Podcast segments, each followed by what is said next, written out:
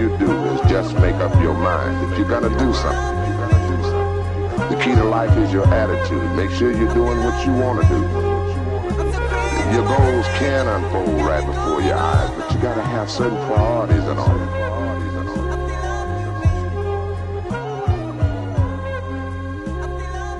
All right. And so, welcome back to another episode of Guy in His Truck podcast. My name is Crispin Saxon. I'm the guy in His truck. It is Tuesday, June 20th, as I'm heading back home today. This is another uh, heading home uh, episode. One one of these days I'll be willing to talk at 6 a.m., but usually it's uh, better at uh, 5 p.m. because I am in Central Time uh, in Alabama. And you know, if you did check out the first episode, if you haven't checked out the first episode, uh, whatever episode this is on that you get to, um, go back, check it out. Just a little introductory. Uh, definitely not my best work. Uh, you will get that at some point during my run. Um, this is nowhere near my best work so far. Because again, I am, as I'm sorry, if you go back and read the first, the pilot episode, first episode description, uh, this is self-recorded, produced, edited, all the above, and I'm largely recording in my car, on or in my truck rather, as I as I travel. So it's obviously road noise, things of that nature. So, you know, over this fish your niche, and you keep on listening. Um, as I mentioned on the last, on the first episode, uh, this is a podcast about a few different things. Uh, the first thing is definitely um, always going to be sports. There's a pointed sports story or a touching sports story uh, that I find to be interesting. That's probably what I'm going to talk about. Uh, but I'm a man of many facets. I'm a man of many ideas and, and motivations and things I perceive in a day to day life. And so sometimes it'll, it'll differentiate. Uh, it'll be some lifestyle, some music. Um, I work on playlists, so I'll probably promote those on here as well. Um, but, you know, overall, it, will probably be more so geared towards sports. You can blame my mother for that. Um, when my dad worked nights when I was a baby, in order for her to be able to trust that whatever I had on whatever was on the television wasn't, you know, damaging my my uh, childlike brain, it was always on Sports Center, right? Nothing wrong with sports, even kill. Nothing wrong with sports. So I think that's really where my love for sports comes from. My love for sports debates come from. And we're going to get into kind of, uh, again, this is a touching sports sort of scenario. Um, I'm looking at this is an annual debate um, that happens among the NBA community and the pundits and the fans of of the sport. Often um, is the Jordan versus LeBron debate, but I'm going to first start um, with a definition of what the GOAT debate actually is and the actual lens I am taking this debate through. Because again, I'm not trying to tell you who I lean towards or whatever or whatever. I actually am fans of both. I grew up in the 90s, uh, so the Jordan lore was definitely there. I was a 93 baby, so by the time I got Object Permanence, uh, he he he was long gone. Uh, he was he was out the league by the time I got Object Permanence. So, um, and then obviously I remember his Wizards years that you know those who are in his camp like to act like didn't happen.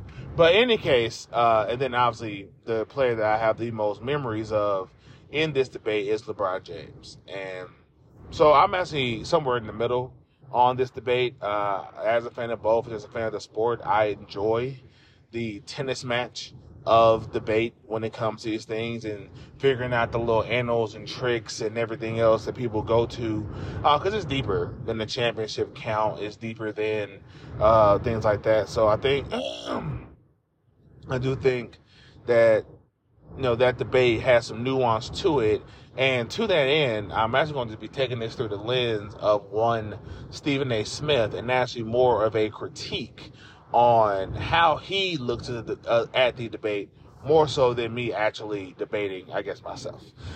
um, anyway, I'm debating whatever Stephen A. has put into the world, uh, put into the world um, prior to now, but just a little background on GOAT debate. So, if you are in any sort of sports fanatic, any sort of interest, any sort of commentary, anything like that that you come across in sports, you'll often find at some point there's going to be a discussion on the GOAT.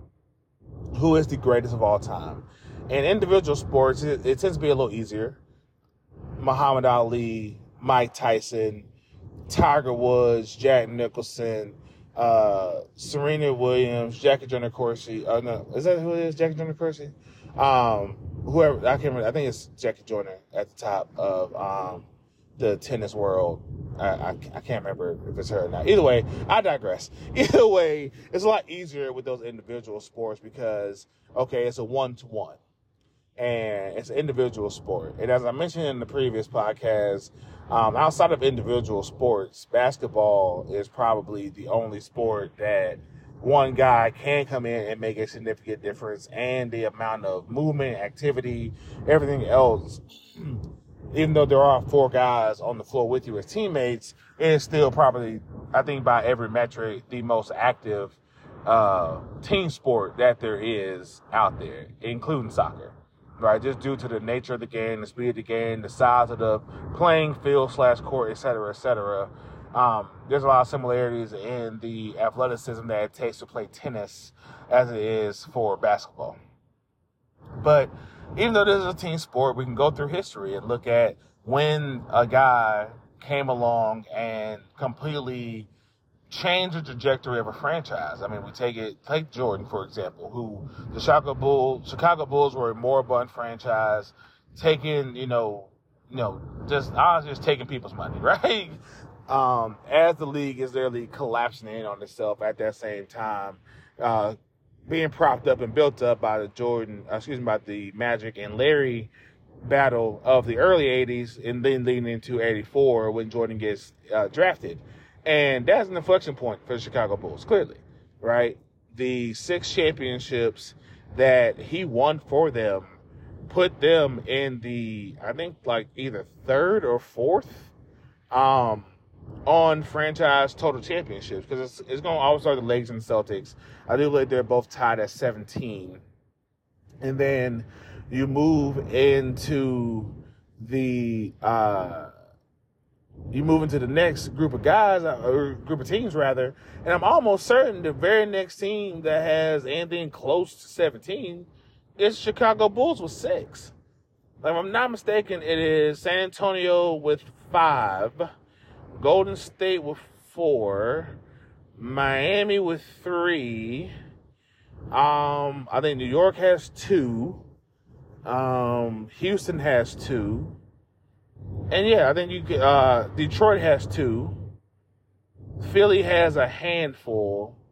They had two or three or four. I can't remember. Somewhere between two and four, I think Philly has. So you can go back and look at those championship teams and you can recognize that, hey, one guy showed up and everything changed. And that is a legitimate effect that can be felt, right? That you need a good general manager, which is a conversation for another day, to build around your one superstar because having one superstar is going to have you in the playoffs. And if you're in the playoffs, you're not picking at the top of the draft. You're not getting the quote unquote high end talent.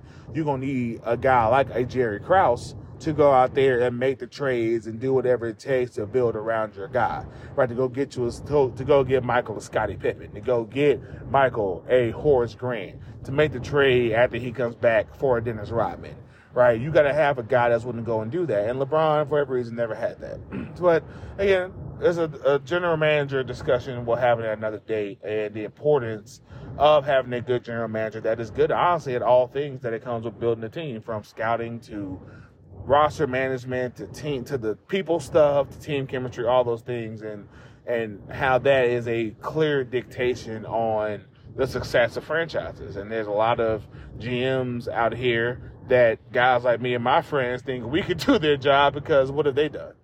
Right? If you're to just keep hiring randoms who have quote unquote experience who still can't get it done, you might as well hire Joe Blow off the street and just roll the dice. That's how we feel because we want those GM job and opportunities. But in any case, um, there's obviously a pervasive debate uh, within NBA circles and sports fans, things like that, and just general public, right?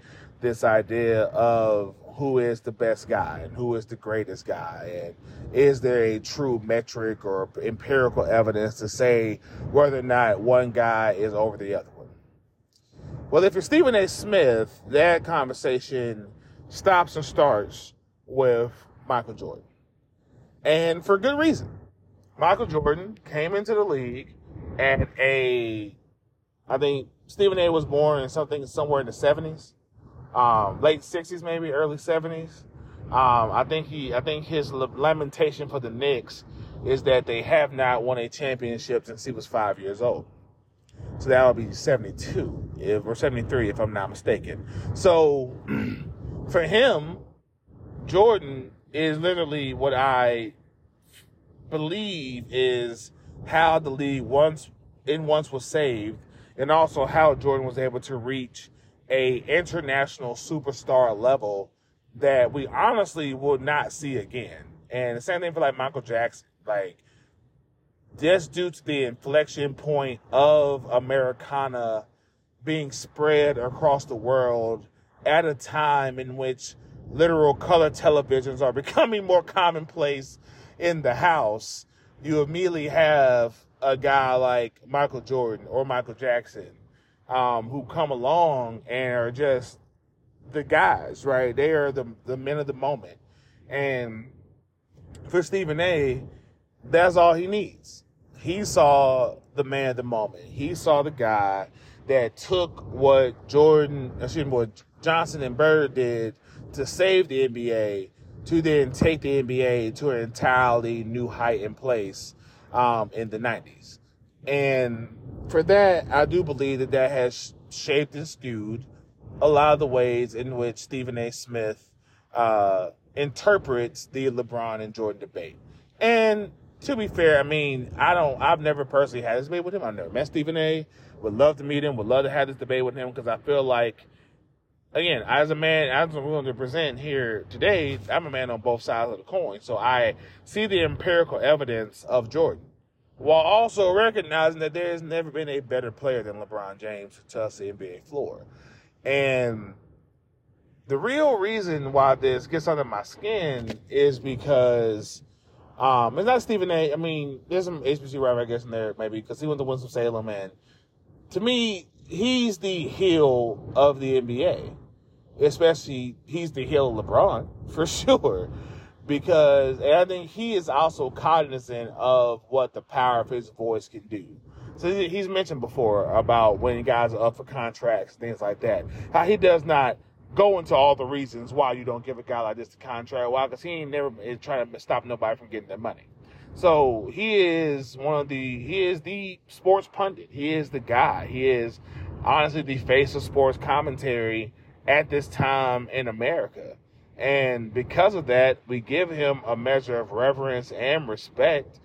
But I do think that he is a bit misguided in this debate. And again, I, you, this is one of the things where you're never able to convince him he is adamant that LeBron will always be the number two to him, right? The one the one B, I guess. And his position is always, why is that so bad? Right? What is so wrong with being called the second greatest player of all time? Because if if people believe that someone else is greater, then it's going to be an insult. It's going to be a debate. He feels like there there should be no debate, but there should be because the the the core of his debate, the core of his debate, and the reason why again why this is important to me is that obviously we're at the tail end of LeBron James' career, and the level of expectation that people are trying, or like the fanfare, I, I would rather say, that people are trying to lump onto Victor Wembanyama, the young rookie who will likely get drafted later this week um, to the San Antonio Spurs on a long list of legendary big men drafted by the San Antonio Spurs. Um, because he, he has that level of potential, that there has been a measured sort of fanfare about Victor coming to the league and saying there's never been a player more hyped coming to the league than this guy. And I would say I don't think y'all are being honest, right? because I know that roughly 20 years ago that they were cutting away from like NBA highlights and the tail end of NBA games to show LeBron high school highlights. That's literally what was happening, right? There had never been a guy to come in to the league with that much fanfare. Even as great as Jordan was, after winning the chip his freshman year, you know, had two I mean, they had two good postseason runs the next two years, but that was the only college championship he won was that first year. And so you could argue that the fanfare had died down. Hell, that's why he went third, right? Because he ain't seven feet tall. He's not six nine. He's six at that point, probably six five, right? Shooting guard. Well, Akeem Olajuwon before the H was sitting there with all of his skills and everything else. Yeah, you drafted number one. That's what you do because that's the best guy in the draft. And you might say, go back and look at it and say, well, Jordan was clearly the best guy in the draft. He would have been drafted number one in the redraft. Well, Hakeem would have still gone number two because that was the other guy, like in that draft. And so I think for that is, that's what we that's where this kind of starts for me is that idea of debate and this idea that Stephen A has this position that he is just immovable on. And I just find that to be a bit pointed because I find it to be a bit of a dilemma for him. I don't think that he, like I said, I don't think he's being honest. I think he under, I think he knows the truth, but he is a man that is so tangentially tied to his takes at times that he cannot see the forest for the trees. He cannot see, you know, new evidence to correct to potentially correct himself because he is just like whatever. Right, it's a take. I said it. I can move on. But when you this one, this is a consistent take, and I want to paint a picture for you really quickly. So again, Jordan's career ends in '98 for all of the Jordan fans. They love to not act like anything before '91 didn't happen, anything after '98 didn't happen. Well, he, he played was it 13 seasons in total? So yes, there are about seven years we got to account for. Two of two us on the back end, 15, really be 15. Two of which happened on the Washington Wizards. Yes, he played for them. He suited up. He averaged about 20 a game. Let's not get it twisted. He was still great on the Wizards for a 40 year old man, but he was on the Wizards, right? There's no way around that fact. Um, and as much people try to act like that time didn't happen, I'm a child of the early 2000s. I remember playing NBA Street Volume 2 and being hyped that the promotion was like, there are three Jordans in the game. And it's like, that's fucking tight, right? First run Jordan, second run Jordan, Washington Wizards Jordan in a three on three game, in a three on three video game. Of course, I ran sometimes with just Jordans. Why? I could. That's the point. So I think for Stephen A, once Jordan retires in '98, within the next few, then you got Kobe coming in. There's of the op, the app comparisons between their skill sets, due to obviously Kobe emulated so much of his game after Jordan. But the two differences between Jordan and Kobe was Kobe did not have the athleticism that Jordan had. So where Jordan could muscle guys, Kobe had the finesse. Fair. And then right around that, so then they go out win three chips. San Antonio wins a couple chips. And then out of nowhere, there comes all this hype, fanfare, bloviating about this kid out of Ohio who is going to come out of high school into the NBA, more than likely. And they're calling him the chosen one. He didn't call himself that. He got it tattooed on himself, but that's because other people called him the chosen one because that's what he was. The man seemingly that you can have a religious experience about because that is how the people of Cleveland felt about LeBron James. At one point, you go back and find it.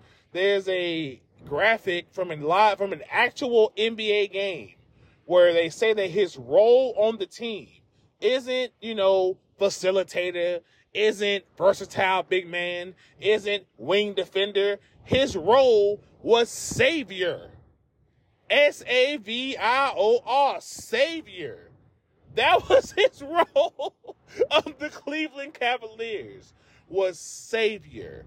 That's just how bad it had gotten for Cleveland. You got to understand, they were celebrating a three game win streak in his rookie season because it was the first time it had happened in like eight seasons or some shit like that. Like that's crazy. A three game winning streak. You know what I'm saying? Not no, not three games. They could not string three games together for like a few years. That's crazy. So you come in, there's all this fanfare, there's all this bloviation. You now you are it's 04, right? Kobe and them lose. So you're like, okay, 03, 04, Kobe and them lose. So you're like, perfect, right? The guy who could have been the guy has a loss. Cause I think, uh, you go back to Stephen A's debate and his, he has the surface level, right? He's not going deeper than he went six for six. Okay, he went six for six. Now again, there's other arguments. Now we'll get into the other arguments in a little bit, but like his core argument is, hey, Jordan's the guy because when he went to the finals, he never lost. And he made the finals six times and won the finals six times. Okay. So then LeBron, so then Kobe comes in, fans out, and loses in the finals. Okay. Then LeBron comes in and he's everything they said he was. he's everything they said he was. Um, points, assists, rebounds, completely changed tra- trajectory, the trajectory of that franchise and that team. And then was it 2007?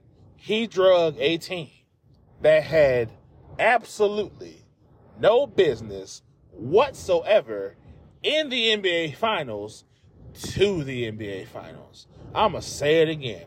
He drug a team that had absolutely no business whatsoever being in anyone's NBA Finals, excuse me, to an NBA Finals in his third, if not fourth season. In Jordan's third, fourth season, he was still getting put out by the uh either by Larry Bird or by the uh, Detroit Pistons. Those are the two teams putting him out of his misery at that time. Keep in mind, Jordan never beat Larry Bird in a in a single playoff game, let alone a playoff series. He does not have a win against an individual player in a game. But again, we're getting to we're getting we're getting there. We're getting there. We're getting there. And so then in 2007, at the Dragon team that has no business being there, to run up against, uh, let me check my notes here. Oh, yeah, the San Antonio Spurs with uh, three first ballot Hall of Famers on it, uh, along with the Hall of Fame level coach. Yeah, one thing LeBron never had. They go and obviously sweep that team that had no business being there. If you think that I'm joking about saying the team had no business being there, go back and look at the teammates of LeBron James on that championship run in, I think, 2007 please go back and look at that list. And if you feel like you, uh, if you're an NBA person, you always know recognize those names. But if you are a casual or a person who likes in from time to time, I want you to tell me in the comments whether or not you recognize any of those names. Don't worry, I will wait because you're gonna be hard pressed to tell me anything about those players. So you recognize now, okay, well, tell me what the stat line was. Tell me what they contributed to the team. What was their role? What positions they play on the team? Because you don't know. Because even I don't know. Right? Only person on that team, I think, was like Anderson Varejao and Zydrunas Ilgauskas, because those are the two big men on the team who actually had some relative like name recognition, man them being foreigners. Otherwise, you can't name me anybody on them teams. So so to me, I feel like that was a moment Stephen A was waiting for. Right? All he needs is somebody who they say is as his good or is better, if not better than Jordan, to lose in the NBA finals. And then I don't have to worry about a debate anymore. Why? Because I got my six for six. And that's where I think this dilemma starts for Stephen A. In that, so LeBron loses in 2007. He loses again in 2011 in embarrassing fashion. Even I, as a LeBron stan, cannot defend uh, him losing in that embarrassing fashion in 2011. I can uh, try to explain it, but I cannot defend it. Right? It's like even I feel like, hey, brother, if JJ Barea has got you not wanting to drive to the rim, I don't know what to do with that. Right? I really, I really just don't know what to do with that. But in any case, he wins two in back to back 2012, 2013. And literally 2013, LeBron James might be the greatest player. That may be the best version of LeBron, which I would say you take that version of LeBron up against your best version of Jordan, and I guarantee you we gonna who gonna win. But we go out there, they lose in 2014 again to the Spurs. And then he goes to back to Cleveland for another four years and wins one chip in that run and takes three more finals losses. And then in 2020 in the bubble, gets another win. And then he has not been back to the finals since then. And so LeBron James will likely end his career with four championships uh, within 10 NBA finals trips. And I think for a man like Stephen A., that is all that he needs because, again, his debate is Jordan's undefeated in the finals. So long as there's no guy who can say they are undefeated in the finals as well as Jordan, he doesn't have to take the debate too much further than the chips. But he should. And this is why. And this is why I think his problem comes in is that there are still there's still debate. There's an active debate. Right? He and I find Stephen A's behavior at times when it comes to this debate to be a bit pointed because he more or less latches on to whatever player he thinks, especially here in the last few years, and then by trans property team that can see LeBron one on one. So it starts with Kevin Durant. He jumps on Kevin Durant's bandwagon probably at some time, you know, watching him be a seven foot shooting guard. I would, it's easy to be a fan of a man who can literally score at will on anybody at any point in time, no matter what the scenario is.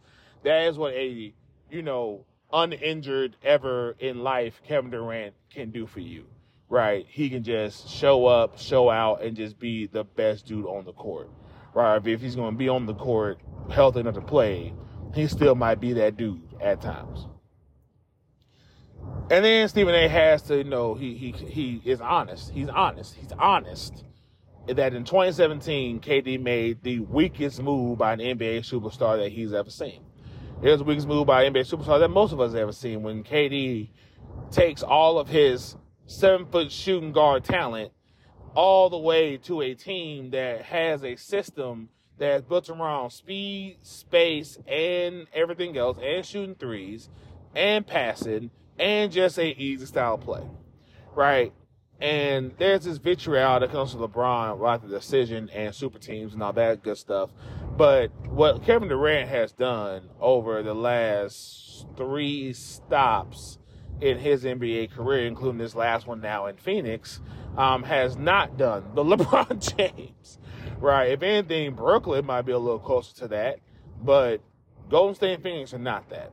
But in the case, the point I'm trying to make is Stephen A. latched himself on to Kevin Durant at that time, partly because he backtracked his statement that was true, partly because that team was unstoppable. And while they were a little bit boring to watch, they were a team that could beat LeBron James.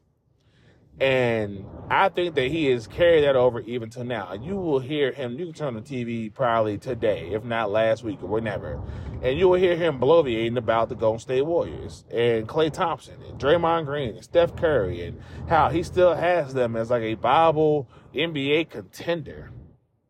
Hell, to the point that even Vegas feels that way because, hell, as long as you got Steph Curry, you got a shot. That's fair. Two time NBA champion three time, excuse me, two time uh, NBA MVP, four time NBA champion. There's debate about, you know, there was some beginning debate on whether or not LeBron James, um, if he were to lose a Steph this year and fuck around and win the fifth championship, what does that mean in, in the hierarchy of things and blah, blah, blah, blah. I guess we'll never know, thankfully. um, because I do believe the Golden State, Windows, Golden State Warriors window is just as close as LeBron James window. Um, that they're gonna need a whole lot to get that window back open if they want to have a chance. But as long as you got LeBron James and Steph Curry, in the last ten years, that has been all you need to be competitive. To be fair, literally in the last 10 years, that's literally all you have needed to be competitive is the one of those two guys. So I can understand why even Vegas feels like there's still a shot, but there's no shot. But Stephen A is so tangentially tied to the idea that these guys beat LeBron. This this is my interpretation. That these guys, he's so that these guys beat LeBron, that these my guys. That even if LeBron were to retire, I'm still gonna roll with them because I need somebody to move past LeBron now. Right? That's the thing. He he was so ready to just sink his teeth into the idea that there was another guy that we could move into the debate and move LeBron James out of it. He was just ready. He was ready to go. I'm t- I mean, I mean, if you honestly go back, if you can, to find the debates on, let's say, like, if LeBron James loses Steph Curry in these finals, what does that mean?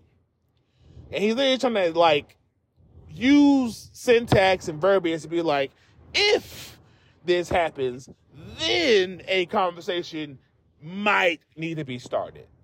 A whole lot of things that pretty much saying you don't believe this, but you are literally you don't believe that anyone actually might be better than LeBron in this era, but you're gonna hope and pray on some empirical evidence to give you an example. And to that end, looking for an example of empirical evidence.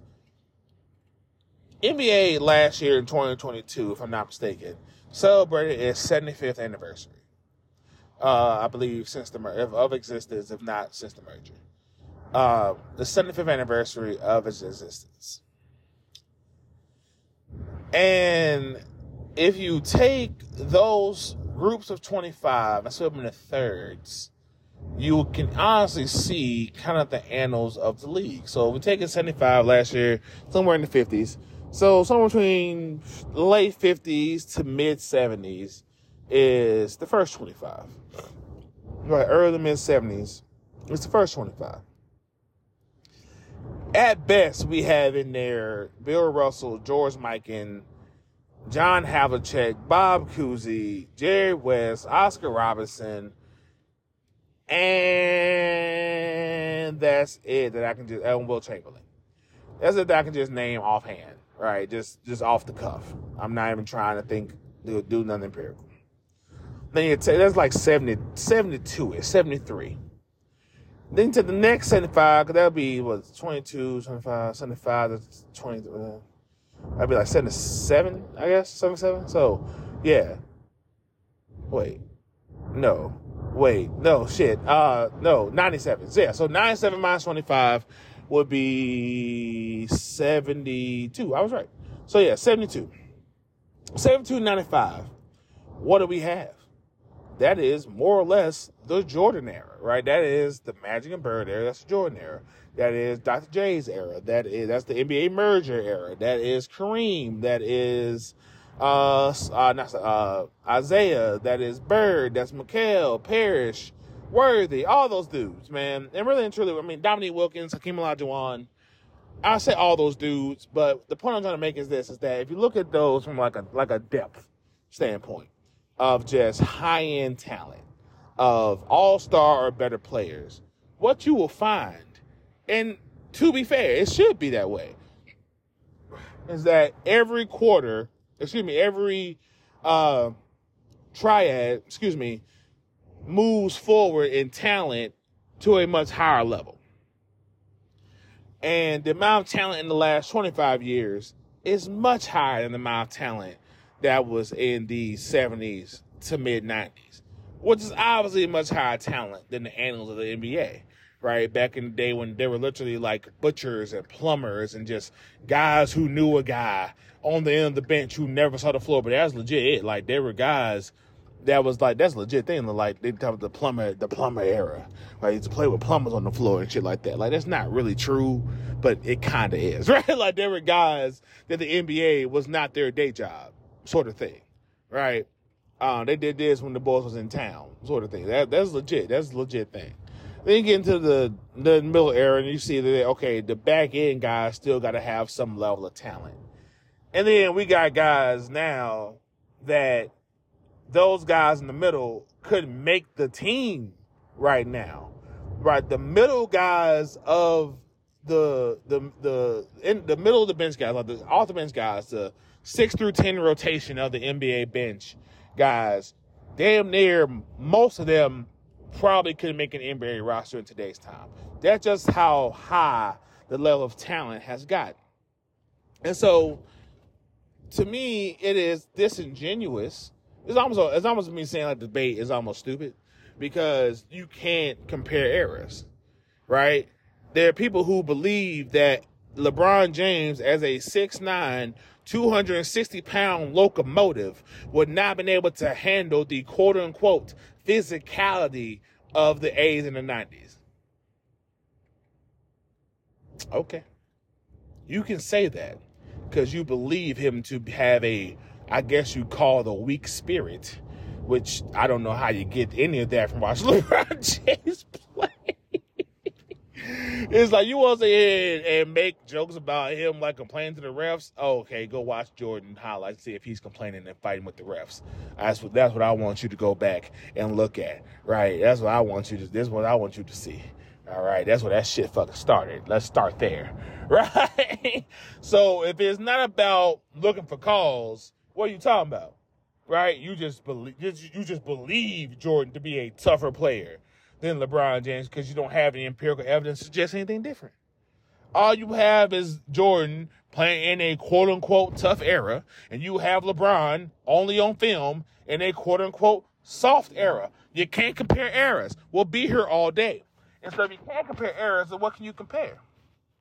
Because you have to go to the empirical shit, but again, that's based upon talent level. So to me, the debate is disingenuous that Stephen A has because he's not taking into account that the level of talent in LeBron's era is much higher than the level of talent that was in Jordan's era. Now, you might say the top end talent would go toe to toe. We can have a debate about that. But I would say that a team, I would take the top, I would take a starting five of the best five players of the last 25 years versus the top 25 of the middle, uh, top five of the middle 25, I can guarantee that. Because I can tell you right now, that team's going to have Steph Curry, LeBron James, Kobe Bryant, Shaquille O'Neal, and Kevin Durant on it. What you to do? Right? I, I even include Tim Duncan. I didn't include, no, that's the bench. The bench got Tim Duncan. you know what I'm saying? Like the bench got Tim Duncan. What are we talking about here? Right? You told that top five in Jordan's era, that might be Isiah Thomas, excuse me, Magic Johnson, uh, excuse me, Isiah Thomas, Magic Johnson, Michael Jordan, Larry Bird, and Kareem. Again, I'm taking this era's five all day and tomorrow, and the six man, because I don't even know who the six man will be in that era. I'm taking the six man in this era every day of the week.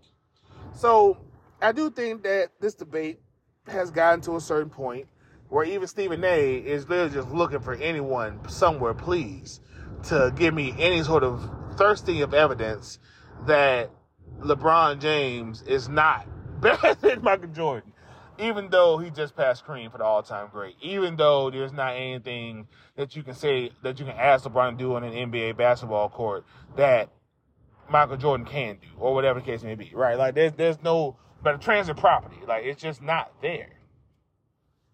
And so, you know, as we're getting to the end of my ride, the end of this uh, episode, um, I do want to get into a little bit about what I perceive to be the actual debate. Um, and it is a debate of more about verbiage. Best versus great.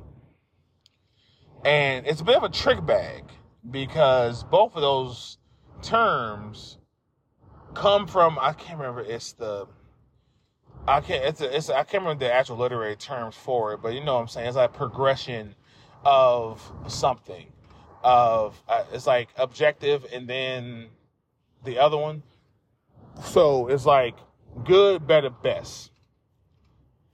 And then is good, good, well, great, or good, great, well, something like that. And so, yeah, like doing great, how doing well. Yeah, good, great, well, and good, better, best. And so good, well, great, good, better, best. And so they come from the same word. And so that's all we have. We got good players, then we got great players. But we got good players, then we got who's the best player. Right? Cause that's it. You see how the verbiage is when you see when you use them in context? We got good players, there, there are good players, and then there are great players. And then we got good players, and then we got a question of who is the best player. And that question of who is the best player will always come back to LeBron James. Because to me, great is empirical. Best is talent, right? It's almost like the analytics versus the eye test. Great is analytics. Best is the eye test. And so that's the debate. You want to have a GOAT debate? Well, the term GOAT is great. So the greatest of all time is Michael Jordan because he did go six for six. He did win five MVPs. He does have a Defensive Player of the Year on his on his resume. He does have two try MVP seasons, which you don't know what that is. That's when you win the All Star MVP, the League MVP, and the Finals MVP. He did it twice. LeBron never got that honor. So you see what I'm saying? That this so and then all the other like all NBA, all defensive teams, Olympic medals, all those good things, right? That is the that is the Jordan empirical evidence debate. And once we get into empirical, then we can get into a top five, top 10, top 20, top 75, top 100 players of all time. Because we're getting to empirical, right? There has to be a, a, definition of how do we define this? Because that's, that's that, it's that peak point thing. Is that at the peaks, who was there? Nobody but him, right? Even on a points per game standpoint, even on a total point standpoint, things of that nature, right? Yeah, like Bill got 11 rings and Kareem got six MVPs, but you can't say that either one of those feel like greater players than Michael Jordan. Even as guys who probably have seen all of them play, they all say it's Jordan. They give a little love to Bill Walton, but it's all love to Jordan. That he's the best dude that we've ever seen because he could do all that shit they could do. They can't do the shit he could do, right? And that's that's some cold shit. But the best player of all time, from a talent standpoint, oh, it's LeBron James. The guy you ain't got to teach nothing to. The guy that literally makes the guys on his team better. To the lamentation of so many people, all he, he is going to make the right play, not take the bet, not take the last shot. He's to make the right play. So if the right play isn't taking the last shot, he'll take the last shot. The right play isn't passing the ball, he's going to make the right play because he's a basketball player. He's not trying necessarily to be the all-time greatest, although he clearly is because he embodied this debate the moment he chose 23 as his jersey number he invited this debate once he made it clear that he was clear that he was going to pass Kareem that night. He invited this debate. And so here we are. But I have a hard time understanding how a man goes to 10 NBA championships and runs the East for like 12 years, right? Now I want I want you to go back and really think about that. LeBron James left the Eastern Conference in the 2017 18 NBA season. So 2018, he leaves the Eastern Conference. He makes the playoffs and makes the finals for the first time in 2007. 2008, the Boston Celtics, I believe, beat him. In 2009, I do believe it was the Orlando Magic that beat him. And then in 2010, it was again the big three Celtics. And so from 2007 to 2018, you more or less had to go through LeBron James in order to even go to the NBA Finals. You had to go through him. And then in 2011, no one went again for eight seasons. I want it understood. Once he goes to the finals in the 2010 2011 season, was it seven seasons? No one, seven, eight seasons. No one else touches the NBA finals, dog, for like eight seasons in the East. Eight. The average NBA career is like three and a half. Dude, he literally was in the finals for some guy's whole career. He was in the finals for some kid's whole childhood. From the moment of object permanence to like four, eh, like four or five, so you start remembering things, to like them going to high school. One man was in the NBA finals every year. And there are going to be people who are going to tell you that somehow, some way, making the NBA finals but losing the NBA finals is somehow a detriment to his career? Oh, okay, I'm gonna go back and look at the guys who the NBA Finals almost as many times as LeBron James. Do, do, do, do. Okay, we got the uh 60 Celtics. Yep, made it like 13 times. 13 was it?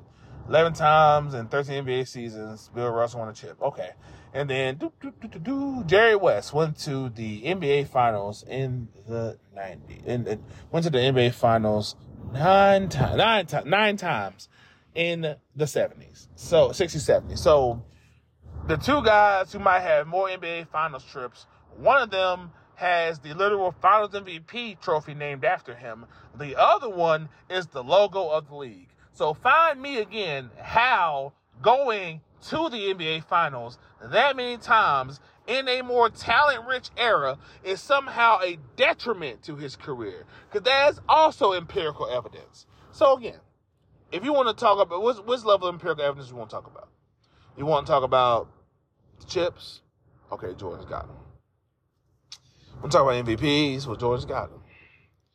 You want to talk all NBA stuff like that? We can get. I, I don't know the exact numbers. Okay, but when we talk about level of talent, and that's just not to say that Jordan can come into the post 2000s era and dominate or win or put a team with them, whatever, and they go ahead and get it done. Now, I say that couldn't happen. It very well could. But I can say that if LeBron was in Jordan's era, that one, he probably been treated like Magic Johnson, but two, we know that LeBron can survive in there just as much as we know that Jordan can survive in this era. But debate will always, it will just stay a debate because there is no way to quantify it. We will never be able to get anything, whatever. You can, they'll run all the analytics and metrics and AI and all of the shit and they'll tell you it's Jordan or whatever the case because that's empirical. But there's nobody more in this world that you watch with your own two eyes than LeBron James be the best player you ever saw with your own two eyes. And that does include Stephen A. Smith. He knows this. He just doesn't want to admit it because he is tangentially tied to his takes.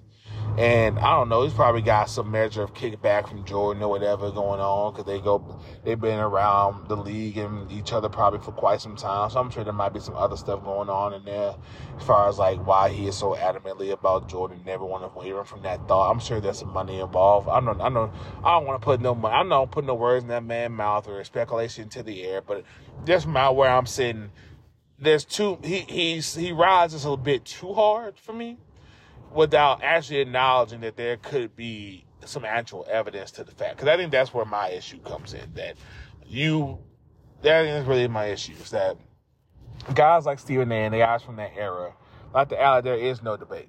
That there is no room for conversation. That there is no way of knowing. That there is no way that anyone could ever get past Jordan unless they go at least six for six, which is just stupid. Like it's just not. That's never going to happen ever again. That was a moment. That was a moment almost between eras, right? Where on, honestly, honestly, I might be for another a conversation for another day. But like, was the '90s when Jordan actually won a moment between eras? Because he sure enough didn't win shit in the '80s. They couldn't get past Bird. They barely got past the Cavaliers. They couldn't get past Isiah in the 80s. Then like all those teams like die immediately. Like like the 90s coming, them teams like die immediately. Like Boston falls off a cliff.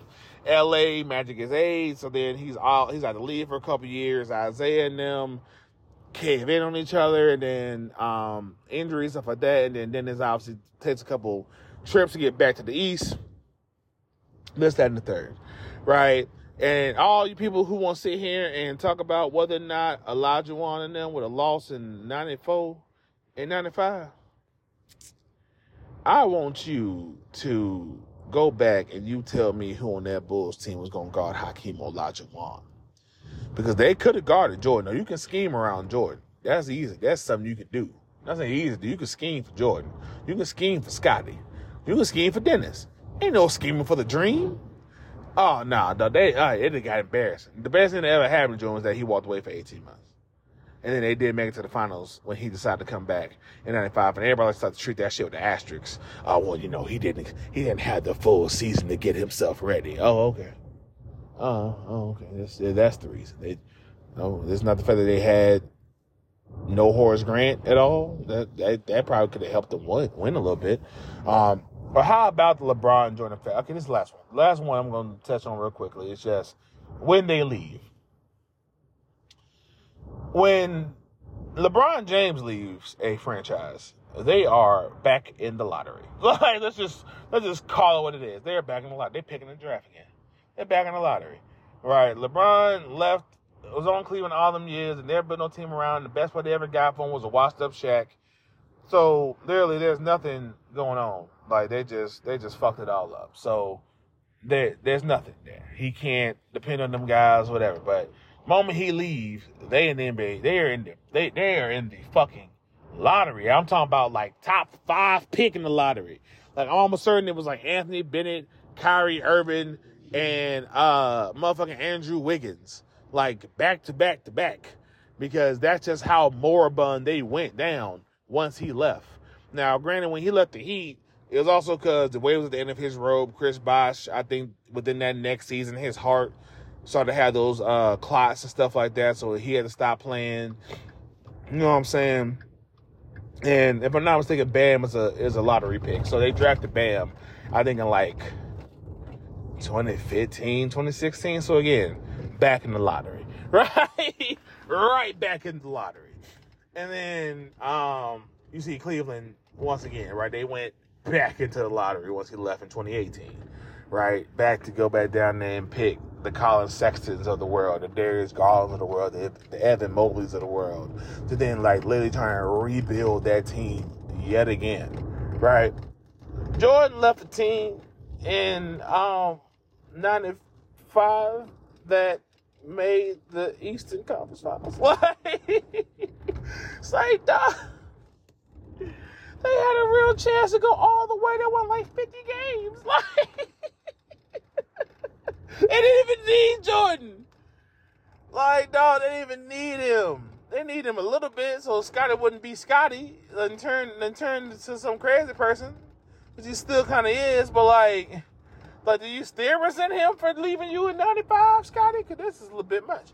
Um, or '94 rather, whatever the case may be. But in case, um, so yeah, I'm about to pulling back into my humble abode. So, um, that is my debate on Stephen A. Smith's uh, The NBA Hill, um, and just how he has latched on to the idea that someone, anyone, please create an empirical argument as to why I don't have to listen to all these people me LeBron James has an argument anymore. Please, someone come along with a fifth chip in his era so that I can point the finger and act like he was never the go, the second greatest player of all time.